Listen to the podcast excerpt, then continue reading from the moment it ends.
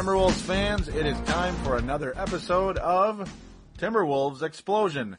Yes, episode number 32 of Timberwolves Explosion today on September the 3rd, 2009. I apologize that it's been a few weeks since the last show. Virtually nothing had occurred until uh, this whole Rubio thing came to a close, you could say, and also the uh, the hiring of Bill Laimbeer and Reggie Theus. So very interesting stuff kind of all happened in, of course, of about a four-day period. Um, so here I am, ready to rock here on September the 3rd. Well, Tim, Tim Rules Explosion is available on thesportstuff.com and on iTunes. I thank each and every one of you for downloading and listening to this show today. We're also available on TimberwolvesPress.com, your one-stop source for everything Timberwolves basketball. If you'd like to be a part of things, call into our voicemail line 209 736 7877. 209 736 7877. It is a voicemail. Treat it as such. And uh, that's how you can be a part of things here on Timberwolves Explosions. Mention which show you're calling into, state your comment, your shout out, your question, whatever it is, and you'll be on board.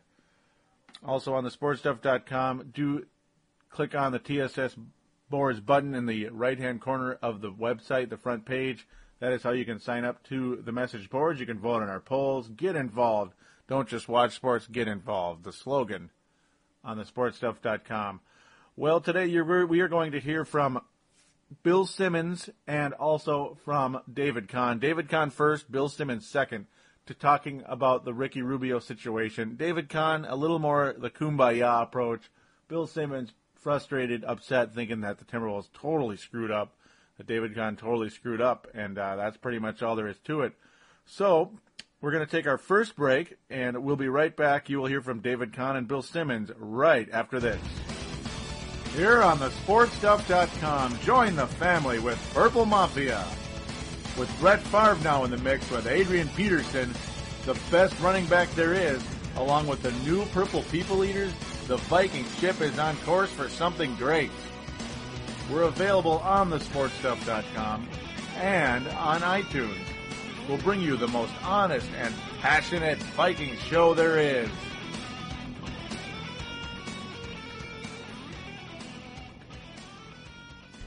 Give us a little indication about how close you think you came to getting him here now and why, in the end, you think uh, the deal was not closed.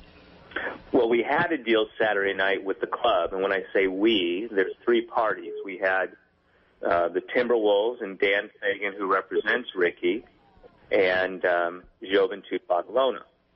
But the problem is, is that in in these deals, the player ultimately has to consent, right? And it's very much like a no trade clause.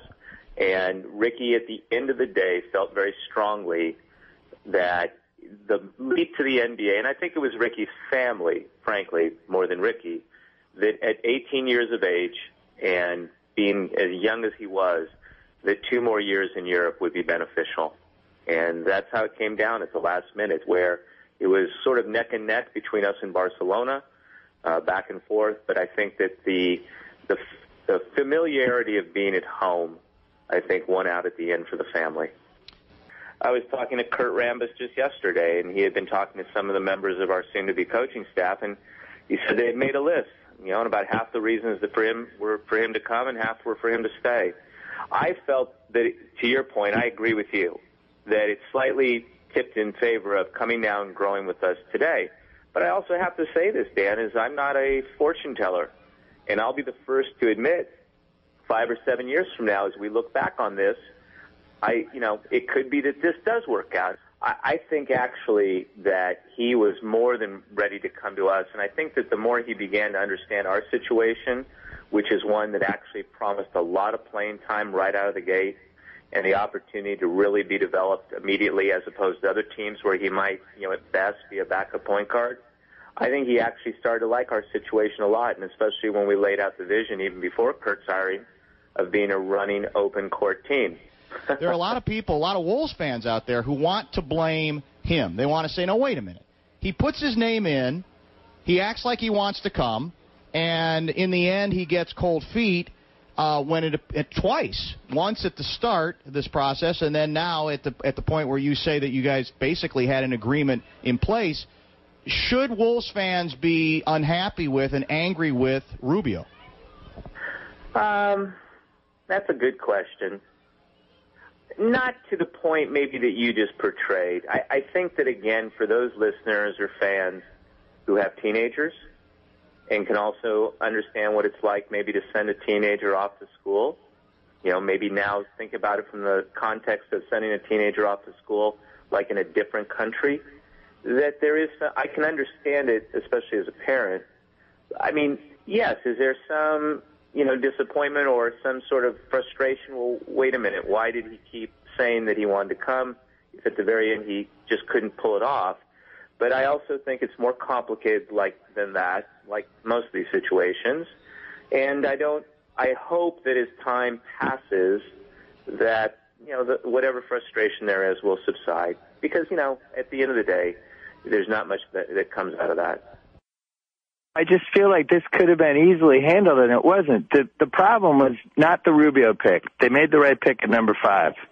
The problem was picking Johnny Flynn at number six because once they did that, Rubio, who already had to pay out of his own pocket to come play in the NBA, who was going to a small market, an organization that's been really incompetent for this entire decade and was trying to rebuild again, basically.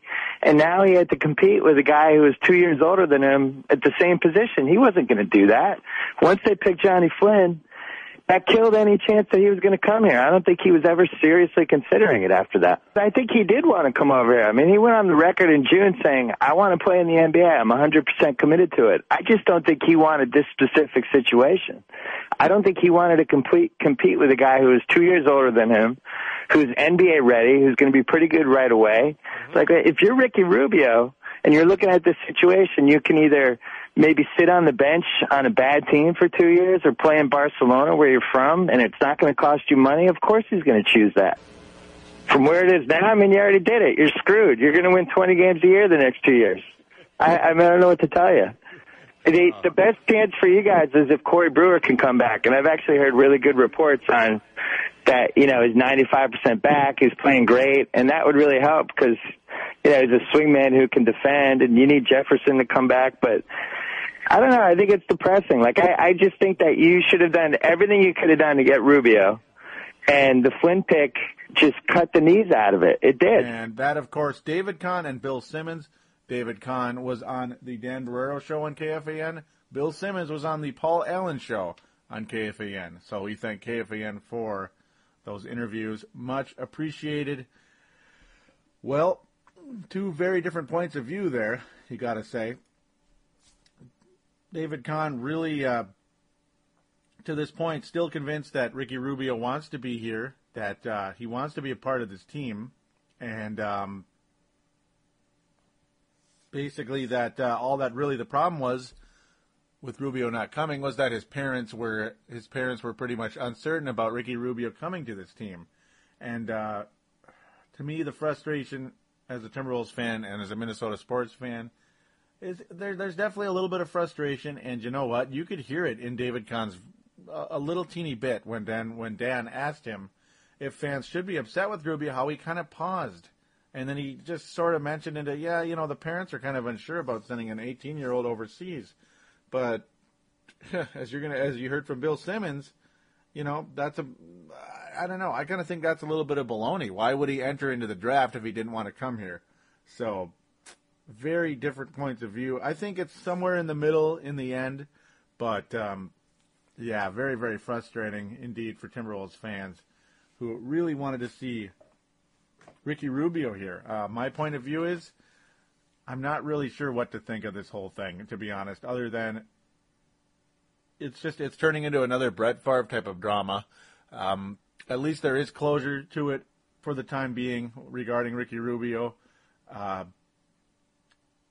in some ways, I agree with Bill Simmons, though he had a little bit of too much of a doom and gloom. He goes as far as to say, Johnny, the Johnny Flynn picked or pick killed Rubio's interest to coming here, and how that was kind of a mistake in in a sense.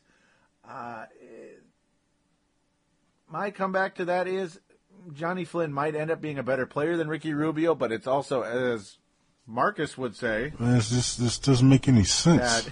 it doesn't make much sense that uh, you would draft Ricky Rubio and then Johnny Flynn almost immediately. It's a pretty strange situation, to be honest. Drafting two point guards back to back, and uh, both of them potentially franchise point guards, yet you draft them back to back. Very, very strange. Uh, about 99% of the public regarding NBA fans would say, yeah, somebody's going to get traded here. There's no way in heck you're going to put both of them together. Um, a lot of us would also add the possibility of having them both together, that Flynn could be kind of a shooting guard on offense, Rubio the point guard on offense, and then, of course, you flip flop. You do the flip flop. You do a John Kerry, and you flip uh, Rubio to shooting guard on defense because he's he, he's considerably taller than Johnny Flynn, and of course Flynn can be that specialist per- perimeter defender on the point guard, the on the ball defender on the point guard, as that is just absolutely his specialty. Um, to me, the whole thing, you know what really kills us, and I know this is kind of a lame excuse making thing, when the Sacramento Kings took Sacramento Kings, excuse me, took Tyreke Evans a guy I wasn't really all that excited about until the last couple weeks or so, leading up to the draft. I started to really warm up to him. Uh, you would have your backcourt of the future without any question. You'd be set. You wouldn't be sitting here hoping, hoping that Ricky Rubio shows up in two years. That's what's so damning about the whole thing. We are now hoping Ricky Rubio will sign with this team. Yes, we have his rights, and, and we can hold him hostage because oh he can't come to the NBA until you know without coming through us, baby. But uh, you know, you can only do that so long. You, you've got a team that you're trying to create. You know, you're trying to create in, into a winner. You're trying to turn our team into a winner. And right now, I'm uh, well. I'm more optimistic than Bill Simmons. I gotta say, he did mention that Corey Brewer is 95 percent, and then he looks pretty darn good coming in. He is 95 percent back, and how he yeah looking really good. That that's exciting for me indeed. And you also got to hope that sooner or later his metabolism slows down a teeny tiny bit, so that he doesn't have to eat 3,000 calories just so he can weigh 210 pounds at six foot nine. That's kind of frightening. So um, that's how things are standing at this point in time regarding Corey Brewer, anyway. As for the Rubio situation, though, it's still very much up in the air and uh, very frustrating. So, with that, we're going to take our next break and we're going to get into the coaching situation right after this. Here on the sportstuff.com, we're turning up the tempo on Brave the Wild. A new era has come to the state of hockey with new attitude Martin Havlat, a more open style with Coach Todd Richards, and a new philosophy in General Manager Chuck Fletcher. We're available on the sportstuff.com and on iTunes answer the call and get ready to brave the wild.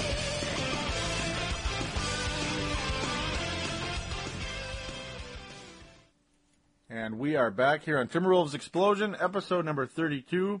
A reminder for iPod users, thank you again for joining me. As now, well, we're going to get into more of Wolves off-season talk once again.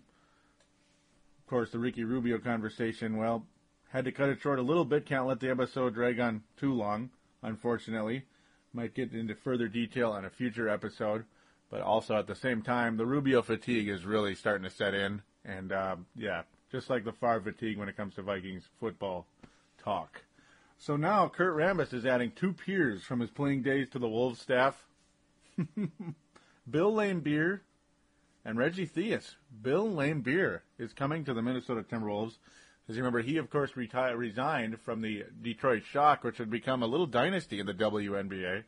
Um, WNBA, yeah, it's still basketball, I guess, and that's what counts.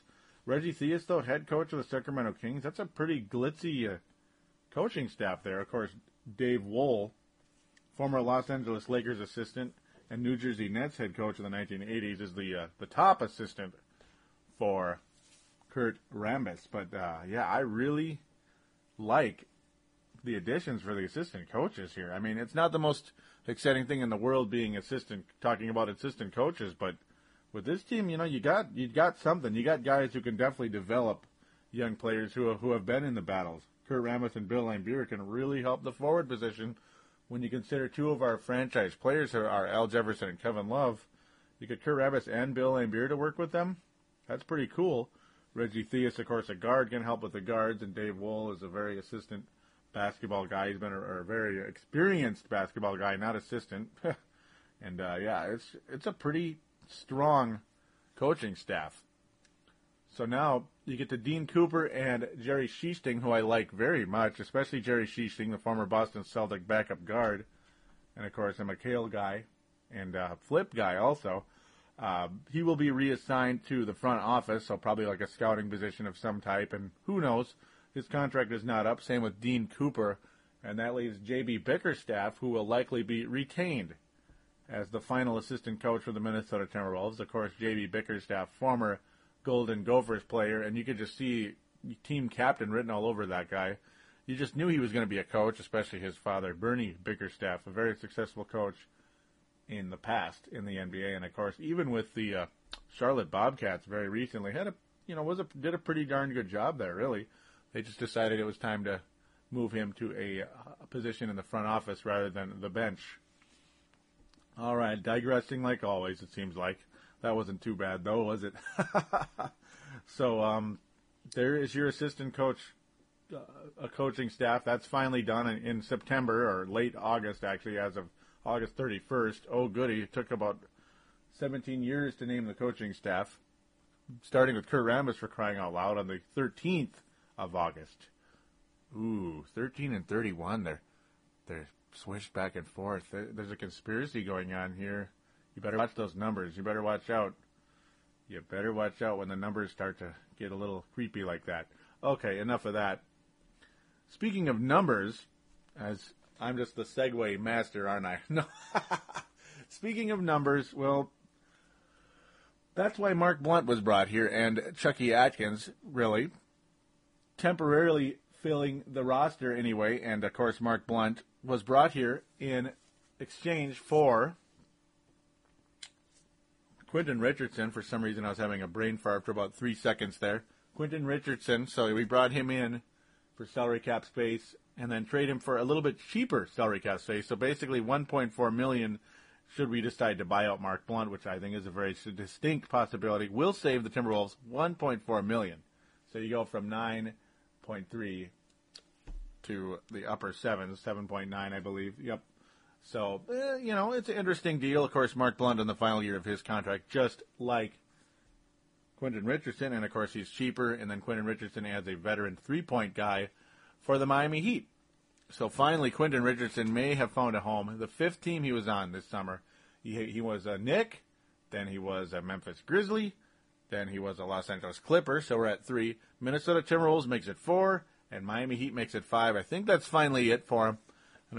Of course, they mentioned about a million times. Yeah, he never unpacked. Basically, he he knew not to unpack, and in Miami he unpacked. So there you go. Quentin Richardson finally finds the final destination for himself. And as mentioned, Mark Blount likely to be gone via trade or buyout. I wouldn't be surprised if there was a buyout with Mark Blount that that might be the whole purpose of getting him instead of Quentin Richardson because they weren't going to really keep either one. Likely some type of buyout was going to happen. Chucky Atkins' contract is only a small portion of it's guaranteed, and David Kahn mentioned in a blip in the paper that uh, yeah, now that the Ricky Rubio saga is over for now, for about two year for two years, then we'll get back to that again. As uh, forgot to mention real quick before I say anything else, that yeah, the, the buyout, of course, after the two years, it will be 1.4 million. That is 20 percent of what the buyout would have been from Ricky Rubio's former team. Now he is going to Barcelona for a six-year deal, and of course the buyout after two. So that's the deal with Ricky Rubio.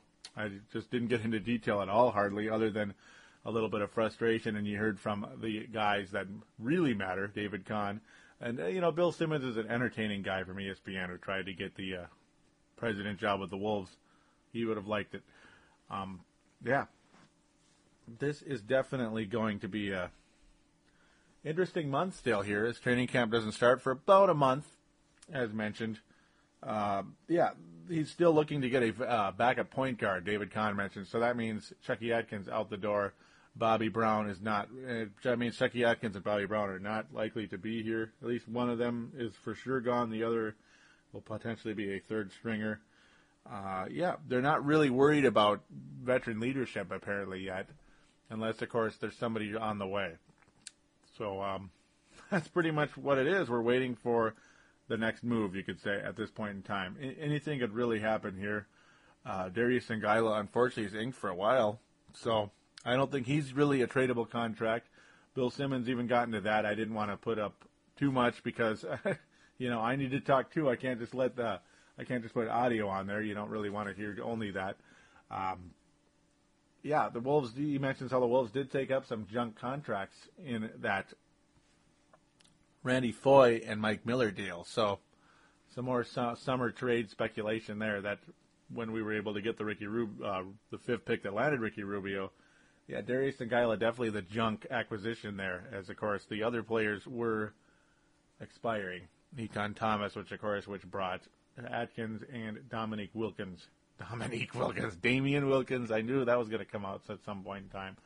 Um, right now, the Timberwolves roster is at 15 players, but as mentioned, don't be surprised. At least two guys will not be here. Atkins and Blount most likely to be gone. Brown, the next likely guy.